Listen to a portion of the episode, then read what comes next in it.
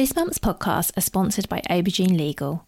Do you sometimes worry that your business isn't meeting all its legal compliance requirements and wonder if you're ticking all the legal boxes? Are you losing sleep worrying about a piece of legislation that you may or may not be complying with? Perhaps you need some help with your client contracts or your data protection compliance, or maybe you're worried that your website doesn't have the right documents or legal notices in the right place. Perhaps you have a brand that you want to protect with a trademark. How about if you could outsource it all and eliminate all of your worries? If so, then get in touch with Aubergine Legal, a friendly commercial legal consultancy offering practical and clear commercial legal advice without the overwhelming legal jargon, taking the worry away and helping you to protect your business and minimise your risks. Aubergine offers a free 30 minute consultation if you have any questions or want to find out if they can help. And you can access this link and book your free 30 minute call via the link in the show notes.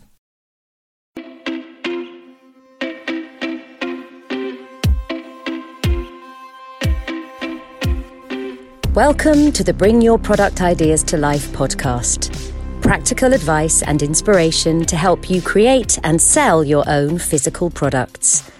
Here's your host, Vicky Weinberg. Hi, and welcome to this episode on how and why to validate your product ideas.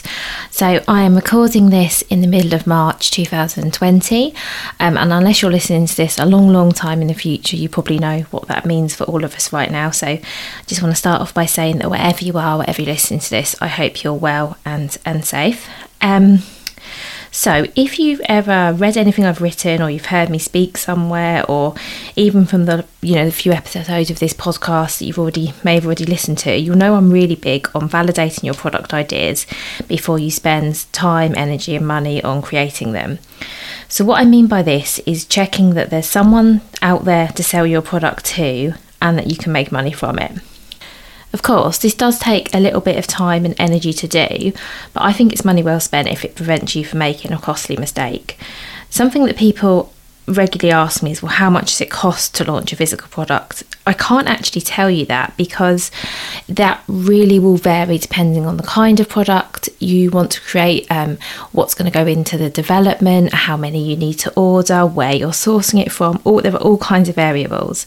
But what I can tell you is that however much that initial money is going to be, that initial investment, it's a lot less scary, well, at least a bit less scary, spending it if you know you've got a product that will sell well, you know you can make a profit, and you know there are people out there that will buy it. If you have no idea, it's a huge, huge gamble. Um, and I, that's not what I want for you. I want you to feel really confident that when you put the time and energy into creating a product, you're going to be able to sell it and you're going to be able to make some money from it. So, I did cover this a bit in our last episode where I talked about a few ways you can do some really simple validation. But I wanted to also record this episode because I want to talk a bit more about why it's so important, um, just to make sure you're really clear. Because I know that it might seem a bit of a pain, you know, you might be wanting to go off and start creating your product, developing your product. So, I just want to talk a little bit more about why I think it's so important to do this work and then also go a bit deeper into the how and talk about a few more ways that you can validate your idea. Before we get going, there are two things I want to mention. The first is I actually have an online course which is all about specking out and validating your product ideas. So, doing a bit of work into figuring out exactly what your product looks like, feels like, what it consists of, and then doing the validation to make sure that there's people out there that want to buy it and it'll be profitable. So, exactly what we're talking about in this episode. I also have a free guide seven free ways to validate your product ideas, and I'm going to link to both of these in the show notes. Okay, so let's get on with the episode. So, as I say, before spending any money, I would suggest doing some validation to see whether your product has, you know, has potential. It really doesn't matter how much or how little it costs to create it if you're never going to see any of that money again because nobody's going to buy it. So, if you have an idea of whether it's a product people will buy, how much they'll pay, what they're looking for in a product, but essentially, you can create the best product you possibly can. You can feel confident you've done that because you've done a bit of research. And in turn, I think that will help you feel more confident about investing the money and the time in the first place. Um, so I just want to start this by saying, you know, remember I've been there. So a few years ago when I launched my first product, I really remember how scary it is, especially the part when you have to pay some money. And I was you know, I was terrified when I placed my initial order. And I'll be honest with you, to this day, I still feel a little bit anxious every time I put down the deposit for a new order, even if it's an existing product, even if it's something, you know, that I, I already have and I already know sells. Um, I think maybe that's just how I'm wired. Um, however, I will say that every time, you know, I still, yes, yeah, I do still feel that little twinge, but I mean, I think that is just me. But every time that I, you know, launch a new product or reorder an existing product, it gets a little bit easier because you know just the confidence in the fact that okay this is this is a good idea and a good investment is there and that makes it so much easier. And that's kind of what i want for you because i mean i've said this a lot of times i know um, i hope i'm not over stressing the point but creating a product is you know you put a lot into it. You put you know a lot of yourself into it. It takes a lot of time it takes a lot of energy it takes some commitment say you know there is work to do in validating it but there's also work to do you know beyond that. And um, while it's you know i can certainly help you with how to do it there are going to be times when it feels like there's a lot to do. It might feel a bit overwhelming but i feel like if you have the confidence that your product is going to sell there's a market out there for it i really think that will help you. Um, and you know, looking back at what I've done, I also wish, knowing what I know now, that I hadn't been so secretive about my products in the beginning and I'd asked for a bit of input earlier on so I felt a little bit confident. So I was so scared that if I told someone that I was going to you know, create a product, someone else would take it and run with it. I think I mentioned this on my last episode. Um, I hear this over and over again, but knowing know what, what I know now, I'm not really sure why, because so few people will actually go through with um, getting a product to launch. And I can't stress that enough. So do not let that be a fear that keeps you from validating your idea. So, as a reminder, in our last episode, which if you haven't listened to yet, it might be worth going back and listening to before you go any further with this one, I spoke about how the best way to find out if someone will buy your product is to work out who your ideal customer is and go and ask them some questions. So I'll link to that episode in the show notes. Do go back and listen if you haven't already. But as a really brief reminder, we talk about we talked about working out who your ideal customer is. So this isn't necessarily the person that will use your product, although it is worth about thinking about them too. It's the person who will actually be paying money and buying it.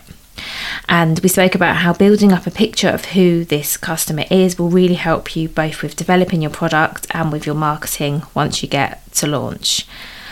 We then spoke about how now you know who your ideal customers are, the next step is to find them and run your idea by them and get some feedback and input. And we spoke about the fact that perhaps even if you don't want to necessarily share your idea at this stage, you can also get lots of input by asking sort of more um, vague questions or asking about existing products on the market. So, what I want to talk to you about now is some other ways that you can get input. Because perhaps you're not quite ready to get in front of people, um, or maybe you're struggling to find your ideal customer. Um, there are some other things you can do. So, for example, you can look online at products similar to yours or the product you'd like to create and look at the reviews and see what people say about them. Whenever I launch a new product, I tend to do this. I read all of the reviews, sometimes that can mean hundreds, but it is really worth getting a sense of what people like and don't like about the kind of product that you're looking to create. You can also do this by looking in forums. So, for example, if you are selling baby products, you might want to look somewhere like Mumsnet and you can look for posts around the kind of products that you're looking to to create um, just by searching and reading what other people are talking about. So you can do all of this without actually posting anything, sharing anything, so asking anything, just by having a look at what people are already talking about and what conversations are already going on. And you can also look on sites such as Amazon to see how well products are selling. Um, if in the free guide I mentioned earlier, seven free ways to validate your product ideas, I do talk a bit more about how you can do this. So there are free tools out there online where you can look at the Amazon bestseller ranking for a product and then work out from there how many of those products are being sold each month. And obviously this will give you a really good idea of how popular they are. So, if you're feeling a little bit nervous about going out and talking to people, um, about your product. I think these are ideas, these are quite good things you can do as a first step. Just kind of dip your toe in the water, do a little bit of research quite quietly um, to find out whether your product idea might be something that you know that, that could work. I do, however, think at some point you are going to have to 100% work out who your customer is and you are going to have to talk to people. And as I've mentioned, you can do this by sharing, you know, this is what I want to create and what do you think? Or you can do it just by asking about existing products. And um, while we're on the subject of actually going and talking to people, here are two more thoughts I have on this. So the first one is um, if you have samples of similar products to yours that you can share with people, then why not do that? So, if for example you were looking to launch, let's say, a, a baby blanket, you could look for what the popular ones were online at the moment. So you could go onto Amazon, you could use the tools I've mentioned, and you could find out okay, these are the ones that are the most, these are free that are selling the most, these are the most popular. You could actually buy those, and then you could actually take them when you talk to people and you could say, okay, I'm looking to create a a blanket and it's something like this. What do you think of these ones? What do you think about how it's packaged? What do you think about how it feels? And just actually have something for people to talk about because you can get some really good feedback from them. You know, people can actually say, oh, this seems a bit small. You know, people say it's a bit small. You measure it, you see how big it is, you make yours bigger. If someone says, oh, I don't really like the fabric, you can look into what fabric it is and make a note, you know, perhaps you'll use something different. So that's just one further thing you can do to kind of enhance your research. And I do believe that you know, the most more research you can do, the better. When you get further down the line, something we'll talk about in a later episode is getting samples of your product you'd like to create made up. And this is something again you can do when you have you know your your samples. Before you actually you know you get your sample and you you obviously you're going to take a good look at it and see what you think. But actually it's a really good idea to share it with people as well um, and get their input into you know what do they like what don't they like could it be improved in any way? And also ask people what they'd pay for it. Um, and yeah, so it's worth mentioning that I think what would you pay for this is a really useful question because I recommend working out your selling price before you work out what it will cost to produce the product, which I know might sound a bit backwards, but where I'm coming from is is that I think you need to make an unbiased decision about how much you price a product for rather than setting the price high to cover the cost of the product which could prove to be a costly mistake if you price your, if you know if you price it too high. So what i mean by this is if you work out that your product is going to cost I don't know, five pounds to produce, and um, you've seen that similar products are selling at six pounds, well, you might go, well, actually, I need to price this at, I don't know, ten pounds so I make a decent profit for example. But the problem is you don't sell any because you've priced it too high.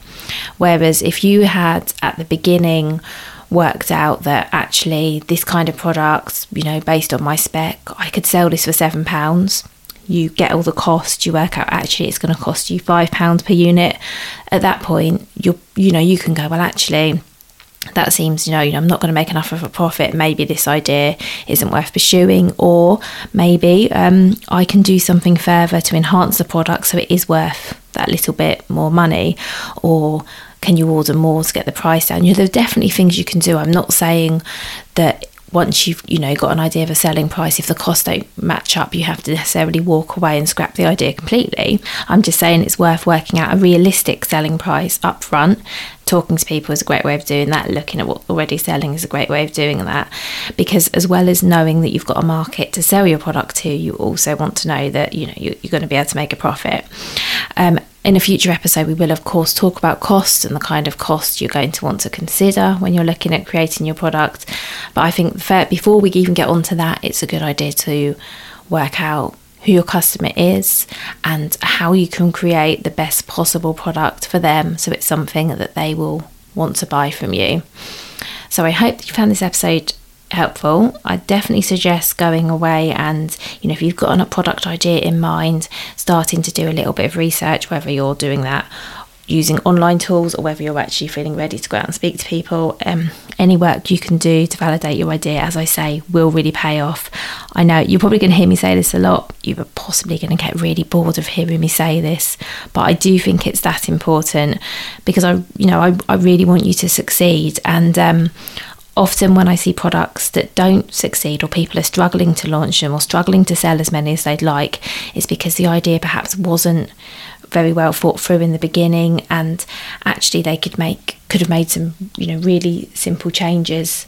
To, and you know done a bit better with it or it's sometimes a case of it's a product that they thought is you know a really a really good idea but actually there's just no market for it you nobody's interested in it and um, it's, it's such a shame that they didn't realize this before putting all the hard work into creating it and that is definitely not what i want for you so, if you're interested in finding out more about validating your product idea, as I mentioned, I do have an online course, um, and you can find the link to that in the show notes. It's um, it's a short course. It's all online. It's priced at ninety nine pounds, and you'll also get access to a free Facebook group where you can get a little bit more support from myself and um, other students if you need it.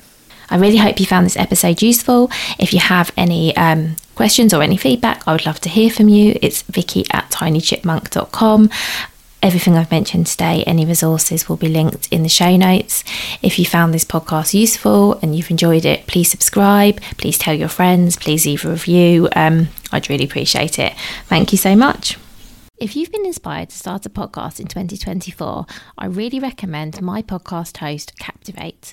Captivate were my top pick when I started podcasting four years ago because of how easy it was for a complete novice like me to get started. I've stuck with them for the last four years because Captivate is still really simple to use. They keep adding great new features like the ability to share ads like these, and they've just been really reliable. So when you're ready to start your own podcast, you can use the link in the show notes and get a free seven day trial with Captivate.